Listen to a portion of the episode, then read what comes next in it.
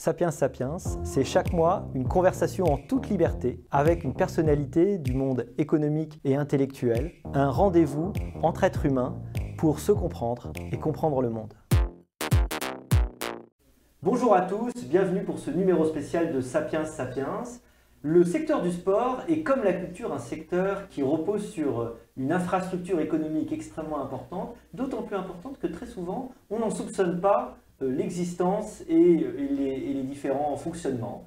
Nous allons essayer aujourd'hui d'en déminer quelques idées reçues et puis d'expliquer euh, la façon dont euh, sont produits ces extraordinaires spectacles qui financent plusieurs millions, voire milliards de personnes à travers le monde. Et pour en parler, j'ai le plaisir de recevoir Pierre Rondeau. Pierre Rondeau, bonjour. Bonjour. Merci d'avoir répondu à notre invitation. Merci pour l'invitation. Alors après les études d'économie à l'université Paris 1, euh, euh, bah, vous êtes devenu économiste et vous euh, développez des travaux de recherche sur le sport et les interconnexions entre données sportives et théorie économique. Vous êtes professeur d'économie à la Sports Management School, vous êtes co-directeur de l'Observatoire du sport à la Fondation Jean Jaurès et vous êtes chroniqueur en économie du sport à la chaîne L'équipe. Parmi vos ouvrages, euh, par ordre euh, chronologique décroissant, n'est-ce pas Les tabous du foot en 2019, le foot va-t-il exploser euh, avec Richard Bouygues en 2018, Management Football Club en 2016. Pourquoi les tirs au but devraient être tirés avant la prolongation en 2016 On a vraiment envie d'en savoir. Vous avez l'art des titres. Alors, on sort d'un an, quasiment un an et demi d'arrêt, on le sait euh, euh, des spectacles culturels, mais euh, on sait aussi malheureusement de beaucoup de compétitions sportives. Parfois, certaines ont pu quand même avoir lieu, mais parmi les secteurs touchés, on a l'impression que le sport aura été un de ceux qui aura payé un, gros tribut. Alors, quel est le bilan qu'on peut faire là, au moment où on espère sortir de, la pandémie? Alors, on peut, on peut décortiquer la chose. On peut, on peut mettre en avant le football, le football professionnel, le football franco-français et le football européen football européen professionnel, le sport, le sport professionnel, le sport amateur, c'est un secteur très large. Vous l'avez comparé avec le secteur de la culture, c'est vrai, sauf que la culture, c'est la culture, c'est un seul et même secteur. Quand on parle du sport, on doit vraiment décortiquer, dissocier, séparer. Les situations sont très différentes. Bien, par exemple, très contrastées. Très contrastées et euh, tout tout euh, n'a pas le même impact. En tout cas, la crise n'a pas le même impact sur tous les secteurs. Si je prends par exemple le secteur amateur, le secteur amateur souffre bien évidemment euh, du fait de l'arrêt des activités, des, des huis clos imposés par les mesures sanitaires, mais pour autant, sa souffrance elle est d'abord et avant tout sociale et sociétale avant d'être économique. Alors qu'à l'inverse, le, le secteur professionnel et encore plus le football professionnel européen et français, sa souffrance est profondément économique. On parle par exemple en termes de chiffres, euh, selon l'ECA, qui est le syndicat européen des clubs, euh, chiffre à 7 milliards d'euros euh, les pertes totales en Europe dues à la crise du Covid-19. Donc c'est à la fois impactant économiquement, socialement, sociétalement, culturellement, historiquement, même sportivement, je pourrais dire, parce que si on ne pratique pas de sport, forcément, on est moins bon sportivement et ça aura des, des répercussions sur la durée. Donc Globalement, effectivement, comme la culture et comme beaucoup de secteurs d'activité, le sport a énormément souffert de la crise économique qu'on pourrait chiffrer à plus de 10 milliards d'euros euh, en mettant juste en avant le football européen, 7 milliards, le football français. Alors, si je veux décortiquer, le football français, c'est 4 milliards d'euros de chiffre d'affaires. Sur une année euh, impactée par le Covid, on peut estimer que les pertes soient aux alentours, en tout cas, elles avaient été chiffrées pour l'arrêt de saison 2019-2020, donc on se rappelle du premier confinement en mars 2020, on estimait à ce que les pertes pour le football français soient comprises entre 600 millions d'euros et 1 milliard. Donc on en est là aujourd'hui. On pourrait aussi encore une fois décortiquer club par club. Je pense mmh. notamment à l'Olympique lyonnais qui a 135 millions. Mais voilà, les pertes sont colossales. Il existe des mécanismes d'aide. On a l'impression que beaucoup de secteurs ont été aidés. Est-ce qu'il y a eu quelque chose alors, pour euh, le, football ou le sport Il y a deux choses à prendre en, considération ici qui sont très importantes. C'est que oui, il y a eu des aides. Euh, il y a eu des aides, mais alors c'est le quoi qu'il en coûte franco-français euh, cher au gouvernement Macron qui est de dédié très, cher, qui est d'aider quoi qu'il arrive à, travers des exonérations de charges, à travers le, financement du chômage partiel, euh, des aides, des prêts garantis d'État. Donc des choses ont été faites. Ça c'est indéniable et on ne peut pas nier l'évidence. Les, les structures, les clubs, les infrastructures ont été aidés. Maintenant, ce qu'il faut prendre en considération, c'est que, un, ces mesures étaient plafonnées. Était plafonné dans la mesure où on aidait, par exemple, si je prends le seul cas du chômage partiel, la subvention apportée par l'État était plafonnée à 4,5 SMIC. Donc à peu près de 4800 euros plafonnés. En gros, vous arrêtiez de travailler, mmh. mais l'État subventionnait les rémunérations à hauteur au maximum de 4800 euros par mois. Très intéressant pour les secteurs amateurs, pour les secteurs lambda. Mmh. Pour le football, si je vous rappelle que le football en Ligue 1 française, le salaire moyen est de 96 000 euros par mois, forcément, si l'État vous donne 4 800 euros par mois par joueur, mmh la différence doit être payée, est, à la charge du club. Donc c'est pas énorme. Première, donc, première considération, les aides plafonnées. Mhm. Le deuxième, la deuxième chose à, dire et à formuler à ce sujet, et qui pour moi me semble très pertinente et très intéressante, c'est que ces aides ont été inconditionnelles. Elles n'ont pas été versées ou offertes avec une contrepartie, avec une demande de contrepartie. Euh, L'État, le gouvernement n'a pas profité, si je puis dire, de la crise en disant je veux bien vous aider à la seule condition que, parce que si je veux un peu m'étaler sur le sujet, il faut tout de même rappeler qu'avant la crise économique du Covid, l'économie du football, on parle d'un sens large, française et européenne, n'était pas en souffrance, mais était en très grande difficulté. Mmh. Était en tout cas à perte et, on va dire, euh, soutenue euh, aidé, euh, sauvé, solvabilisé par les actionnaires, par les droits TV, par des revenus annexes. Les difficultés préexistaient. Exactement.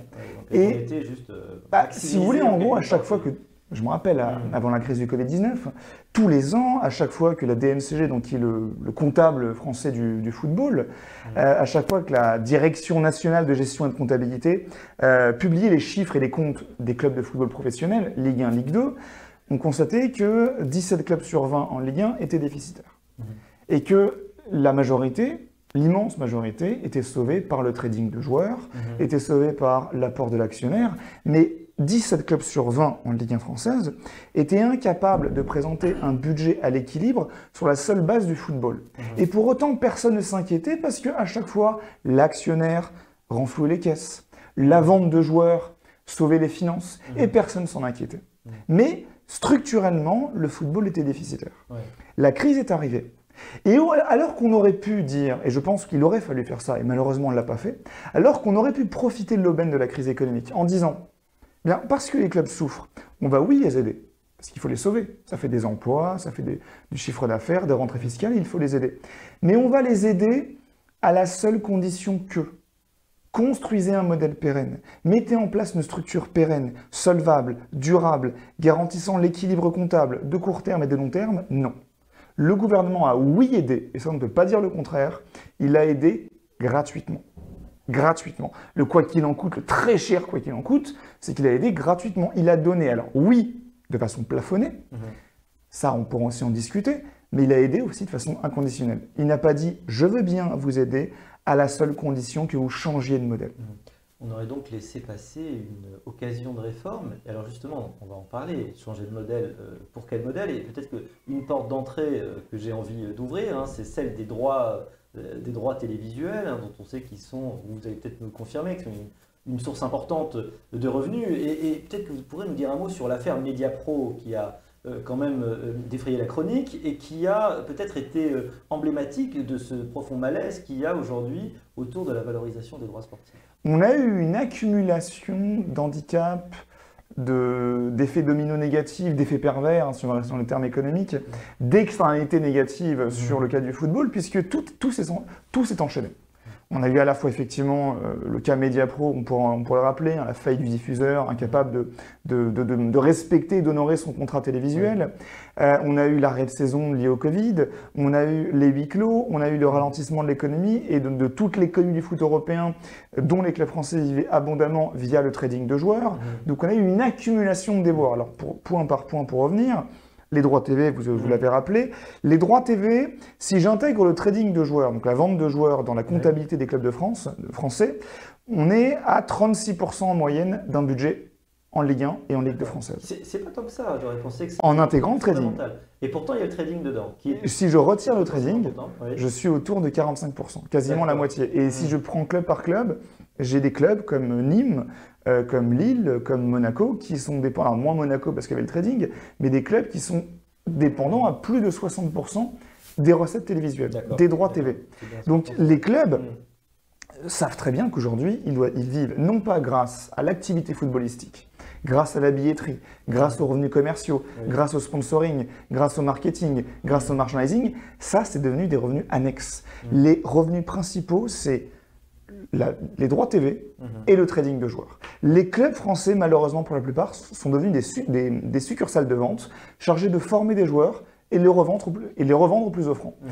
Malheureusement, la crise a fait que tous les clubs européens ont été ralentis donc ont moins dépensé lors des, différents mercatos. Le marché s'est gelé. Le marché a acheté 2 milliards au dernier mercato estival, 2 milliards d'euros en moins mmh. par rapport à ce qui avait été dépensé à l'été 2019. Résultat, moins d'argent, puisque tout le monde est en souffrance du fait de la crise. Mmh. Et rajouter à ça la faillite du diffuseur Mediapro, qui jusqu'ici avait garanti au club français un contrat de 800 millions d'euros, plus Beansports, qui nous fait un contrat de 1 milliard 300 millions d'euros pour la Ligue 1 française. C'était beaucoup plus quand même que ce qu'il faisait bah, Jusqu'ici, pour donner les chiffres, euh, on était en la période 2016-2020 parce qu'à chaque fois les contrats sont négociés sur 4 ans pour donner de la visibilité, mmh. de la cohérence et de la stabilité dans des budgets euh, professionnels. 2016-2020, euh, on était à 750 millions d'euros. On passe de 750 à 1 milliard 150. Hein. Et vous rajoutez à ça les droits internationaux, les droits digitaux, donc qui sont très. Et Mediapro qui avait donc euh, récupéré 80% de la Ligue 1 française, donc des droits de diffusion, et 80% de la, Ligue 2 française, pour un total de 830 millions d'euros. Euh, Mediapro, euh, bah, en, en septembre 2020 a déclaré qu'il était incapable d'honorer son contrat et qu'il demandait à se mm. retirer du marché. Et en plus, il a profité du contexte euh, législatif français, franco-français, avec les ordonnances liées au Covid, pour se mettre en faillite, mais avoir une protection face à la mise en faillite. Mm. Ce qui fait que face avec l'aide et le soutien du tribunal de commerce, Mediapro a pu se maintenir en France du mois de septembre jusqu'au mois de février, rester diffuseur français de la Ligue 1 française, mm-hmm. sans payer le moindre sou au club de Ligue 1. Donc les clubs de Ligue 1 se sont retrouvés comme ça sans argent, avec une diffusion mais sans argent. Donc plus le trading, plus les biclos, l'absence de billetterie, euh, plus les pertes euh, de revenus commerciaux. Oui, il y a eu beaucoup de souffrance. C'est vrai que Canal Plus est rentré dans l'histoire. Ah, on pourra en parler pendant des heures parce qu'il y a des, des, des, des, jeux de poker, des négociations, des tractations.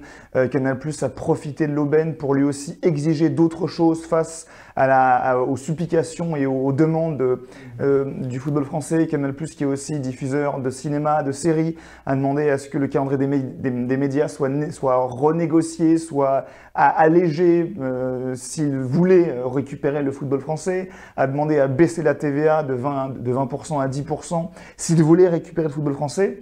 Canal a, joué la montre en constatant que des clubs français euh, suppliaient euh, Canal et d'autres de, de, te diffuser et surtout de payer et d'honorer un contrat. Mmh. Donc Canal en a profité pendant de, longues semaines en disant je veux bien, je veux bien diffuser le football français à la seule condition que. Là, effectivement, ils ont posé une condition. Au final, ils ont récupéré l'intégralité des lots de diffusion mmh. euh, pour la fin de saison pour seulement, si je puis dire, ce qu'ils payaient déjà, plus 40 millions d'euros. Aujourd'hui, la Ligue 1 française cette saison, alors qu'ils pensaient euh, toucher le pactole du milliard sur toute la saison 2019-2020 jusqu'en 2024, ne vont toucher que 680 millions d'euros. Ça veut dire qu'il va évidemment falloir revoir quelques budgets euh, euh, encore plus. Alors, on va revenir sur cette question de, pérennité. Il y a, un paradoxe. On a l'impression que la sélection nationale française en football est, est, très brillante et qu'on commence à avoir quelques étoiles à notre maillot. Et, pourtant, euh, les, clubs, euh, on a l'impression, euh, brillent peu au niveau européen. ce qui, ce met d'ailleurs une, autre question qui est un peu une c'est est-ce qu'il faut de l'argent pour gagner? Est-ce qu'il y a un rapport entre taille de votre budget et, et, Oui, alors si je prends les sélections nationales et même les clubs à la rigueur, mais surtout les sélections nationales, il y a bien évidemment une corrélation entre poids économique, poids démographique et poids sportif. Mhm. Les principaux vainqueurs de Coupe du Monde dans toute l'histoire, c'est l'Angleterre, c'est l'Allemagne, c'est l'Italie, c'est l'Espagne, c'est la France, c'est le Brésil, c'est l'Argentine. Mhm. Il faut une puissance démographique, culturelle, historique. Mhm et économique.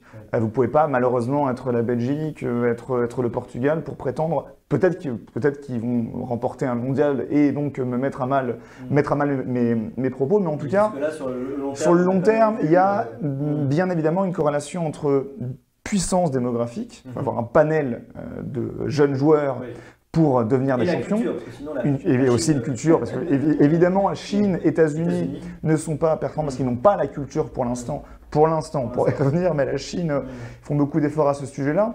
Euh, et puissance économique. Donc oui, les sélections nationales, c'est indéniable que la France, comme, comme l'Espagne, comme l'Italie, comme l'Allemagne, comme l'Angleterre à une époque, euh, sont et étaient euh, performants à échelon mondial. C'est une autre histoire au niveau des clubs. Alors les clubs, on pourrait en parler pendant des heures sur le pourquoi du comment la France est incapable de gagner plus d'une Ligue des Champions dans, dans son histoire. Il n'y a que Marseille, champion d'Europe. Euh, on pourrait aussi dire le PSG avec une plus petite Coupe d'Europe. football comme nous, euh, avec euh, ses résultats internationaux. Alors serait-ce une question culturelle, une question philosophique, une question sociale, une question sociétale, une question fiscale, on peut aussi se poser la question, une question économique C'est vrai que économiquement, on l'a dit à à l'instant, il y a plus- pas plus tard qu'il y a cinq minutes, que le trading de joueurs était une variable très importante dans la comptabilité des clubs français. Bah évidemment, si vous tenez économiquement sur le trading, sur la vente de joueurs, sur la formation de joueurs pour les revendre à l'étranger, c'est que vous ne conservez pas vos, vos meilleurs éléments. Mhm. Certes, vous gagnez de l'argent, mais vous ne conservez pas vos... vos- Vous aliénez les meilleurs joueurs Exactement, pour survivre. exactement. Ce qui vous, ce qui vous affaiblit. Alors, vous C'est tenez économiquement, oui, Ouais. vous tenez économiquement, mais sportivement, vous perdez tous vos joueurs. Mhm. Euh, donc oui, alors, les clubs Peut-être un début d'explication. Bah oui, mais malheureusement, dire, dire ça aux dirigeants, ils vont vous rétorquer que euh, comment, vous, comment voulez-vous qu'on fasse? Après, ils vont mettre en avant le poids, le poids de la fiscalité. Effectivement, on peut, dire, on peut, on peut mettre en avant ce point en estimant que la France a de lourdes charges patronales qui pèsent sur les finances et donc, d'une certaine manière, peut-être sur la compétitivité des clubs français. C'est vrai. Mais à côté, on a aussi une question de philosophie, de culture, de structuration, de, de- de- de- d'organisation durable et pérenne des modèles économiques. Aujourd'hui, les clubs français vivent surtout parce qu'ils vendent des joueurs. Et comme ils vendent ces joueurs et leurs meilleurs éléments, ils ne les conservent pas, donc ne peuvent pas prétendre à remporter des Coupes d'Europe. Après, je pourrais aller plus loin et considérer effectivement que, mis à part, alors, on a deux Ligues des Champions euh, en football, on a, pardon, deux Coupes d'Europe, on a la Ligue des Champions, la grande Coupe d'Europe, et l'Europa League, la petite Coupe d'Europe. Une troisième va, va arriver l'année prochaine d'ailleurs, l'Europa League Conférence. Et euh, les clubs français ont tendance à jouer euh, ou espérer jouer à fond la Ligue des Champions parce qu'elle est profondément rémunératrice, Mhm. abondamment rémunératrice, et à quelque peu abandonner l'Europa League. Parce qu'elle rapporte peu d'argent, parce que pour certains, elle fatiguerait les, les joueurs parce qu'ils jouent le jeudi et ensuite enchaînent le dimanche les matchs de championnat. Mhm. Donc certains font le choix de mettre des remplaçants en Europe le jeudi et de jouer à fond le dimanche, donc de ne pas être performant le, le jeudi. Résultat, la France est mauvaise au classement UEFA, puisqu'on sous-performe en Coupe d'Europe, en l'occurrence en Europa League. Mhm. Je vais prendre le Portugal, le Portugal, tout petit pays, économiquement, démographiquement, pourtant le Portugal a plusieurs Europa League à son actif, et des Ligues des Champions. Parce que le Portugal, sa philosophie, c'est la gagne. Et tous les jeudis, les clubs portugais, Porto, Braga, euh, Lisbonne, vont jouer à fond l'Europa League. Alors aussi, on pourrait aussi dire que le championnat portugais est un championnat à 16, ce qui fait que ça fatigue moins euh, le week-end. C'est un autre débat, c'est que les dirigeants français voudraient aussi passer à une Ligue 1 à 18, voire à 16, pour opposer les organismes. Il y a énormément de choses à dire, mais voilà, Ah, euh, sur l'explication de la méforme Mhm. du foot français à échelon des clubs, à mon sens, le simple argument économique n'est pas tenable. Il l'est, Mhm. économique, fiscal, il l'est, Mhm. mais il y a aussi la philosophie, la culture, l'histoire, peut-être la prétention franco-française à se croire meilleure que les autres et à pas se donner à fond contre une équipe slovène, bulgare ou autre et perdre Mhm. face aux équipes slovènes ou bulgares parce que on les a pris des hauts. oui, oui, ou une prétention franco-française. euh, euh, je, je- je pourrais citer euh, le journaliste Christian Chavagneux, qui, euh, Guillaume Duval d'Alternative économique, qui, qui- qui- qui- qui disait dans, dans un de ses livres La France n'est plus une grande puissance, tant mieux. Donc arrêtons de nous Mm. prendre pour un ancien empire et de se croire plus beau que les autres ou aussi beau que les autres et admettre que les Bulgares ou les Slovènes pourraient nous battre, donc jouer à fond les matchs contre les Bulgares et les Slovènes. On l'a vu cette année, hein, cette saison, euh, des clubs français en Europa League ont perdu contre des tout petites équipes. Alors qu'on avait des budgets, vous me parlez de l'argument économique, euh, des budgets de 60, 75, 80, 90 millions d'euros contre des équipes qui avaient des budgets de 5 ou 10 millions d'euros et on a perdu ces matchs. Parce qu'on disait, voilà, des équipes de Slovénie, de, Bulgarie, de Biélorussie, on va forcément les battre. Et au final, non il n'y a rien de pire que de, partir gagnant. Effectivement, oui, d'être euh, cette prétention franco-française. On se rend compte qu'il y a ce paradoxe existe dans d'autres secteurs où on forme très bien les gens chez nous et malheureusement on les forme pour partir ailleurs. Et donc euh, c'est effectivement une perte euh, absolument, absolument, catastrophique. J'aimerais revenir à cette question effectivement du, de la pérennité du, du modèle. Euh, donc 17, 17 euh, clubs sur les 20 ou 21, c'est ça euh, Sur 20, 17 sur 20. c'est quasiment tous, ne sont pas rentables. Alors, quelles sont les conditions d'une pérennisation du système? Est-ce que euh, on a assisté par exemple à euh, une, un accroissement du coût des joueurs parce qu'évidemment c'est la masse salariale j'imagine qui est le coût principal. Mais est-ce qu'on peut contrôler ça dans la mesure où on a bien compris que c'est un, c'est un, un, marché européen voire, voire mondial? Quels sont les leviers d'amélioration de, de, cette, de ce modèle économique des clubs? Je vous parlais tout à l'heure de le, des aides conditionnées, en tout cas de l'espérance d'être conditionnées face à la crise et demander plutôt que d'avoir euh, offert des aides gratuites, des, subventions publiques gratuitement, euh, il aurait fallu, à mon sens, euh, conditionner ces aides à des changements, De, paradigme, de, structure, de modèle. et c'est ce qui avait été fait avant la crise. avant la crise du, Covid-19, donc la DNCG, la Direction nationale de gestion et de comptabilité, le, comptable du foot français, avait, donc avant la crise je précise bien, avait demandé à ce que soit mis en place ce qu'on appelle des ratios euh, sur les comptes des clubs français. Autrement dit, avait imposé à ce que dorénavant, donc à partir, leur espérance était à partir de 2021, que les clubs maîtrisent à la fois leur masse salariale, mais surtout, chose importante, leurs fonds propres. Qu'ils soient capables de dégager des fonds propres, de réduire le ratio de la dette et de plafonner le ratio masse salariale sur chiffre d'affaires de pas trop dépenser sur les salaires, sur les primes, mmh. sur les joueurs, euh, plafonner le nombre de joueurs sous contrat par exemple. Quel intérêt, je vous le dis par exemple, de, savoir que les clubs français ont plus de 35 joueurs sous contrat, alors que rappelons-le, le foot se joue à 11. 35 mmh. joueurs sous contrat. quand même parfois les, remplaçants, j'imagine. Oui, alors. il y a euh, vraiment des gens qui jouent jamais. Un rapport de la DTN qui est sorti pendant la crise, donc la DTN, c'est la Direction Technique Nationale, qui a montré qu'à partir du 17e joueur, le temps de jeu moyen est de 0,5%. Ah 0,5%. Donc ces joueurs-là, essentiellement, servent au trading. Ils sont formés, ils sont signés. Autre élément, alors il y a beaucoup, beaucoup de choses à dire, mais un autre élément à prendre en considération, c'est que depuis les années 90, l'UFA a autorisé à ce que les clubs européens, donc l'UFA c'est la Fédération européenne de football, a autorisé à ce que les, euh, les joueurs soient intégrés en tant qu'actifs intangibles dans la comptabilité des clubs. Dans une entreprise lambda, le salarié est salarié. C'est la masse salariale. Dans un club de football, le joueur est considéré comme un actif. Un actif intangible au bilan du club ça permet d'augmenter le bilan du club. Exactement, puisqu'il n'est pas propriétaire de son stade, bah il n'est pas propriétaire, il a très peu d'actifs, ses actifs principaux sont les joueurs. Ce n'est pas les joueurs... faux du point de vue du raisonnement économique. Euh, économiquement, ça, ça se tient, les joueurs sont échangeables comme des actions, comme des obligations, alors qu'un salarié, euh, il ne va pas dégager, euh, en, tout cas on ne va pas percevoir sa plus-value potentielle qu'il aille dans une entreprise ou dans une autre. Il est compétent, point, mais il est, il est on va dire, parfaitement substituable le joueur de foot, on peut considérer qu'il va dégager une plus-value. Donc il pourrait être considéré comme un, actif. Comme il est considéré depuis les années 90 comme un actif, eh bien mécaniquement les, clubs, pour gonfler artificiellement leurs actifs, signent 30, 35, 40, 50, 70 joueurs sous contrat mmh.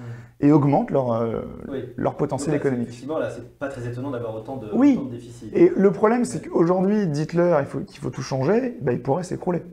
C'est toute la problématique. C'est oui, effectivement, nous, on constate, avec ce regard économique, que les choses vont mal et que la crise a révélé ces problèmes et ces, malheureuses situations.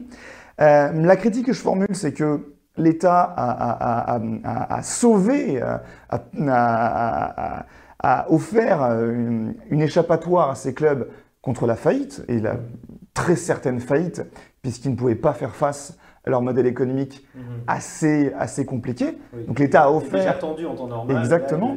et le problème, c'est que ce qui va se passer, à mon sens, c'est que dès que la crise sera terminée, on l'espère le plus rapidement possible, les choses vont redevenir comme avant.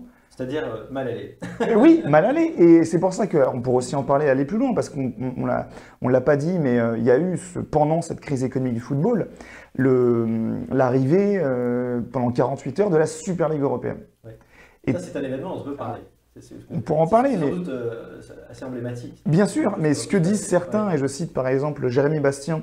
qui, est, qui, est, maître de conférence à l'Université de Reims en économie du sport, qui lui admet que la crise est conjoncturelle, la problématique du football ou les problématiques sont structurelles, mhm. vous n'avez pas changé la structure, la conjoncture va s'arrêter, va revenir euh, meilleure, bah, mais la structure n'aura pas été améliorée pour autant. Mhm. Donc selon lui, et moi je le rejoins totalement sur ce point-là, euh, la crise est passée, ou la crise passera d'ici 2023-2024. De nouveau, on aura un, retour comme avant. Si en 2030, on a de nouveau une crise économique, eh bien là, la Super Ligue européenne s'imposera encore. Et là où c'est intéressant, c'est qu'elle est arrivée, on pourrait le rappeler, donc Super Ligue européenne, ligue indépendante, semi-fermée, en dehors des clous de l'UEFA, organisée directement par les clubs, dans un seul but. Les, grands qui se mettent voilà. ensemble. C'était 12 clubs tout puissants qui, en dehors de l'UEFA, organiseraient leur propre compétition. Eux, ils voyaient un, intérêt purement pécunier. Mais ce qui est intéressant, avant d'apprécier, c'est que euh, l'UEFA a dit non forcément, tous les supporters ont dit non, le pouvoir politique a dit non, sauf que face à la fronde, les clubs, en tout cas les trois qui restent aujourd'hui, il reste que le, Real Madrid, le FC Barcelone et la Juventus de Turin. Et les trois restants, tous les autres sont retirés, il en reste trois aujourd'hui pour la Super Ligue européenne. Il y a eu une fronde politique, euh, Emmanuel Macron en France, Boris Johnson au Royaume-Uni, tout le monde a dit concrètement, c'est anticonstitutionnel. Mmh. Ça ne respecterait pas les prérogatives de l'UEFA. Mmh. Ok. Les trois clubs ont déposé un recours devant la Cour européenne de justice, enfin la Cour de justice de l'Union européenne.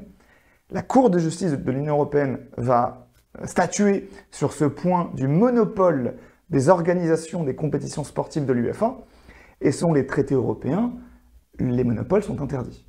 Et si demain... Il y a de fortes chances qu'ils statuent contre. Voilà. Donc moi, ce que je pense, et c'est ce que pense Jérémy Bastien, c'est que c'était un galop d'essai. C'était une tentative de vérifier comment ça allait être pris. Ils vont demander à ce que ça fasse jurisprudence auprès de la Cour européenne de justice. La Cour européenne de justice donnera raison au club en disant que l'UEFA n'a pas le droit d'avoir ce monopole. OK. Mhm. Ils vont attendre 3 ans, 4 ans, 5 ans. Est-ce que de nouveau, comme les modèles n'ont pas changé, le football souffre de son modèle euh, insolvable et instable? Et en 2030, ils vont revenir à la charge en disant, eh bien, comme vous allez frôler la faillite, nous allons mettre en place cette Super Ligue européenne qui mhm. euh, serait donc une compétition nord-américaine, enfin, euh, sur un modèle nord-américain de ligue semi-fermée, mhm. totalement hors sol, dénationalisée, euh, organisée en concurrence avec les championnats nationaux, mhm. sans relégation, vous aurez euh, uniquement les plus gros qui, euh, qui, qui, qui s'affronteraient toutes les semaines, une forme de NBA euh, footballistique à l'européenne.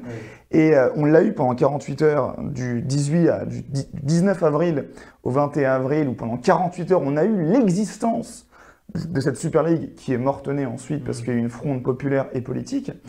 Mais le projet n'est pas terminé.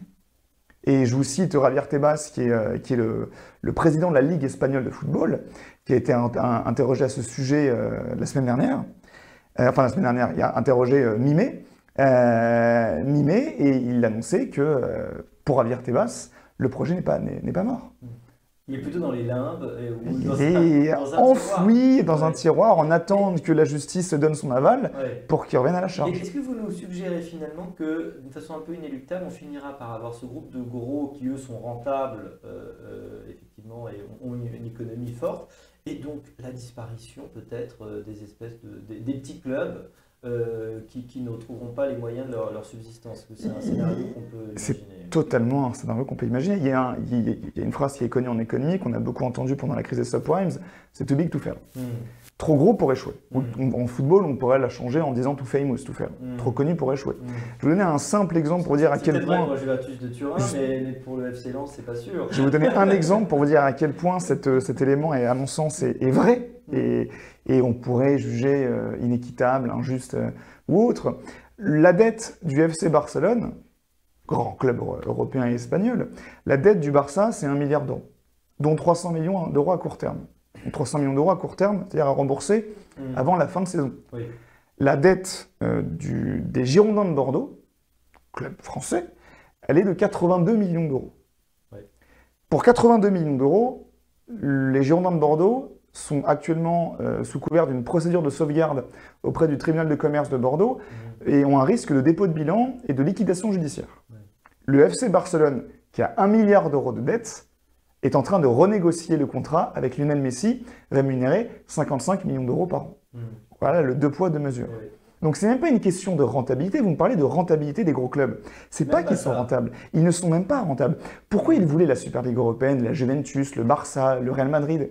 C'est pas qu'ils sont rentables. Leur dette dépasse le milliard ils sont surendettés. La Juventus est surendettée. Comment expliquer Alors, je comprends bien qu'ils ont les moyens de convaincre des gens de faire rouler, leur permettre de faire rouler leur dette. Et 300 ils sont nourris, solvabilisés. pourquoi des gens continuent à mettre de l'argent là-dedans Parce qu'ils garantissent une potentialité médiatique et économique sans commune mesure avec ce qu'est ce qu'est malheureusement les Girondins de Bordeaux, euh, mm.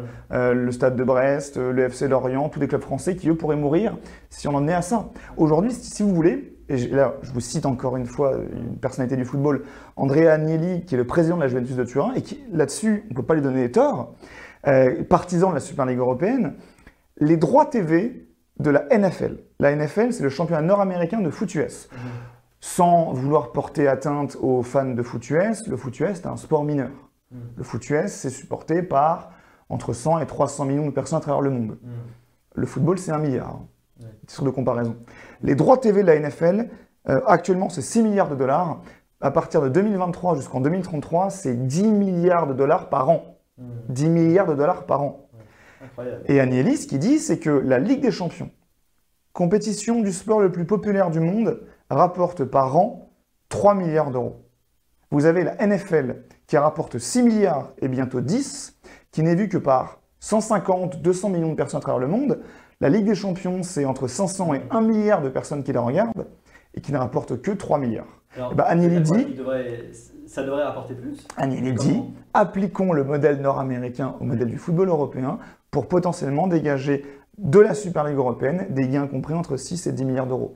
Lors de la création de 48 heures de la Super Ligue européenne, ils avaient négocié un deal avec la banque JP Morgan pour qu'elle finance a priori euh, le price money, la dotation financière de la compétition, à hauteur de 6,5 milliards d'euros. Mmh. La Ligue des Champions, c'est 3 milliards. Voilà le.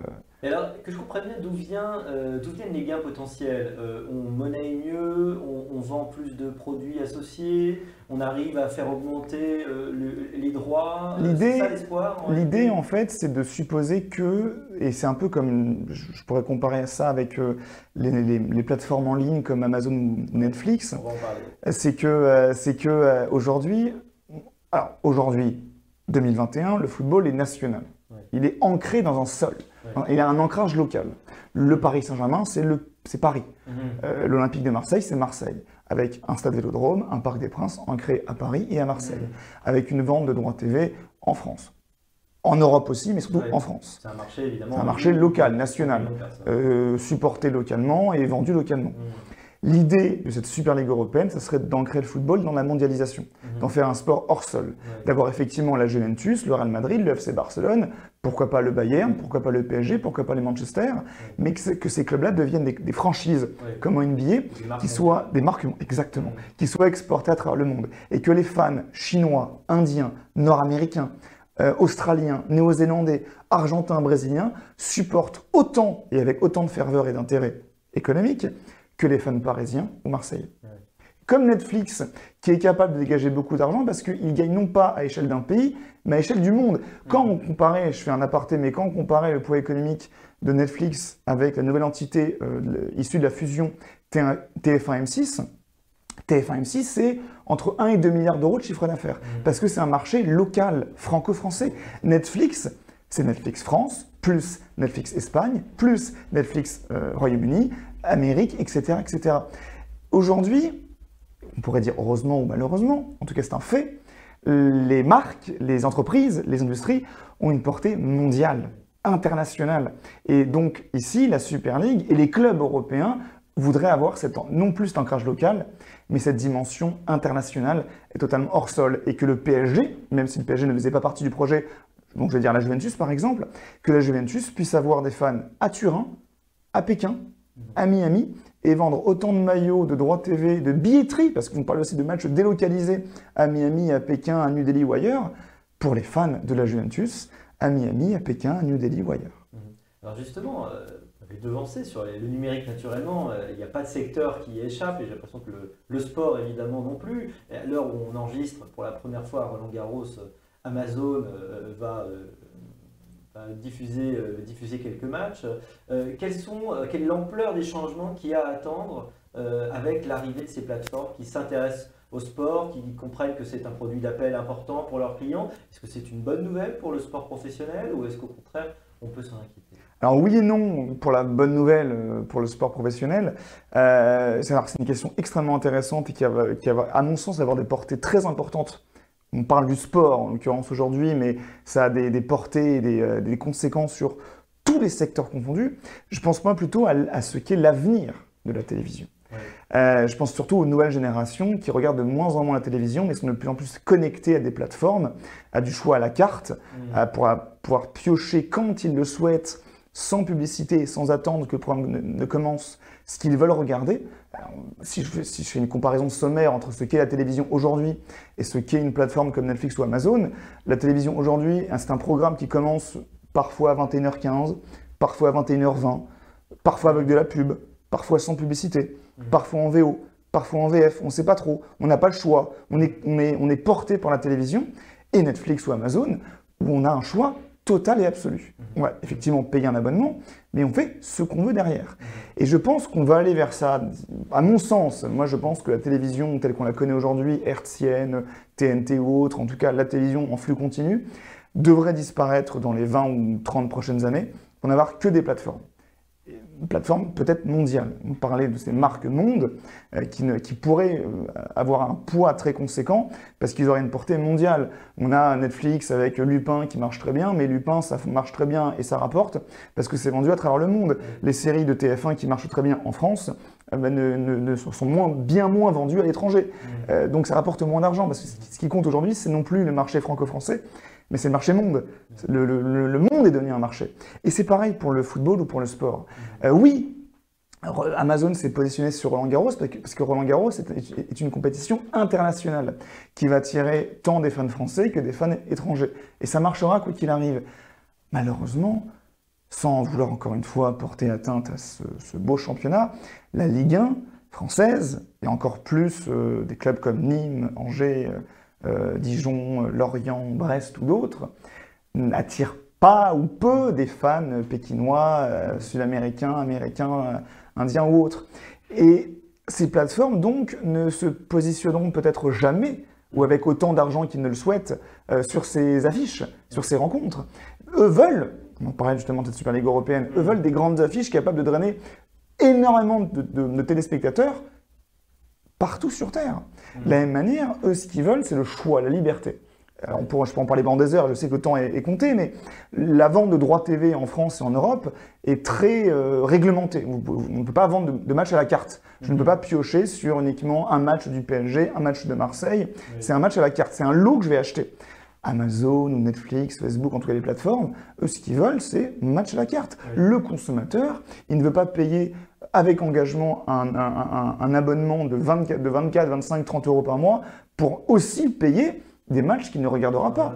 Lui, il veut payer uniquement ce qu'il veut regarder. Il veut payer uniquement pour les matchs du PSG, pour les matchs de Marseille, pour les matchs de Lyon, mais pas pour, pas pour les matchs de Dijon ou d'Angers. Et sauf qu'on ne peut pas aujourd'hui. Donc je pense qu'il y aura aussi un changement de vente, mais qui dit changement de vente dit aussi risque. On parlait de les conséquences pour le sport, risque pour ces clubs-là. Si demain, personne n'est intéressé par les matchs de Dijon, d'Amiens, d'Angers, de Brest, de Lorient, comment feront-ils pour gagner de l'argent? Est-ce que la billetterie est un tout petit espoir? Alors, si euh, ils escomptent que la billetterie soit un espoir, il faudra véritablement réduire les salaires, les rémunérations, les budgets. Remplir les stades et réduire les salaires. Un, exemple, encore une fois, pour illustrer la chose, parce que je l'ai en tête, parce que je l'ai étudié récemment, le FC Nantes. Le FC Nantes, c'est 27 millions d'euros de, revenus droit TV. 27 millions d'euros. Revenus euh, commerciaux marketing, 9 millions d'euros. Mmh. Revenus billetterie, 5 millions. Ah voilà la différence. Si vous perdez vos droits TV parce que vous perdez les droits de diffusion au profit d'une Super Ligue européenne ou au profit des plateformes qui ne voudraient que les matchs du PSG, de Marseille ou de Lyon, mmh. je ne dis pas que ça va arriver l'année prochaine, mais ça pourrait arriver d'ici 5 ans ou 10 ans, bah demain, ces clubs-là qui vivent des droits TV sans avoir la ferveur populaire équivalente à celle de Marseille, de Paris et de Lyon, Hmm. bah, comment font-ils pour gagner de l'argent? La billetterie. Mais la billetterie, c'est 5 millions, 7 millions. Et encore, je vous parle de Nantes. Est-ce que Nîmes, est-ce que Brest, est-ce que Lorient rap- est-ce que rapporteraient autant d'argent que ces clubs-là? Donc, euh, si on passe par ça et si on veut assurer la survie de ces clubs, obligatoirement, il faudra se réinventer. On a eu la crise économique, on n'a pas profité pour se réinventer. Soit on meurt, soit on attend qu'une nouvelle crise arrive pour se réinventer. Mais il va falloir un jour ou l'autre se réinventer. Encore une fois, c'est la désillusion de la fameuse longue traîne de Chris Anderson. On pensait que tout le monde allait pouvoir avoir accès à un Ouais. modèle économique qui marche et en fait, on se rend compte que la, la concentration des consommations est toujours aussi forte et donc, et donc des acteurs qui tirent leur épingle du jeu. C'est- On, on va assister, à mon sens, pour encore une fois citer un économiste, à une forme de destruction créatrice euh, schumpeterienne où euh, la destruction va être celle du modèle actuel du football et la renaissance vers un football, malheureusement, et je vais être très pessimiste, hors sol, dénaturé de ses valeurs ancestrales, tourné vers le monde et tourné vers euh, cette, euh, cette internationalisation financière, Disons-le commercial. totalement commerciale. Merci beaucoup Pierre Rondeau, mais pour terminer, je vais vous poser cette question traditionnelle dans Sapiens Sapiens, qui est comment on choisit de s'intéresser à l'économie du sport? Bah, alors, euh, pour l'économie, je vous aurais répondu par le sport. C'est ce que j'ai fait moi. la porte d'entrée, c'était d'abord l'économie ou d'abord le sport? Bah, moi, mon parcours personnel a été d'abord l'économie. Ouais. Et, et c'est en tant que prof que je- que j'ai que j'ai transmis ma passion de l'économie par les exemples footballistiques et sportifs. Donc, pour donner envie à s'intéresser à l'économie, euh, je vous donnerai le sport comme exemple. On, vient d'en parler pendant une demi-heure pour vous montrer à quel point euh, l'économie était essentielle pour la compréhension du monde d'aujourd'hui et en l'occurrence du sport. Maintenant, pour vous donner envie de vous intéresser à l'économie du sport, bah, suivez euh, un minima l'actualité euh, purement sportive pour voir à quel point il est important de connaître l'économie pour comprendre le sportif. Pourquoi le PSG peut-il euh, prolonger Mbappé ou pas, prolonger Neymar? Mhm. Comment le Barça pourra-t-il prolonger Messi? Euh, Comment les clubs vivent? Comment, euh, comment dépensent-ils lors des différents mercatos? S'intéresser au sport, c'est aussi s'intéresser à l'économie. Donc pour moi, les parallèles sont évidents. Merci beaucoup Pierre Rondeau. Merci à vous.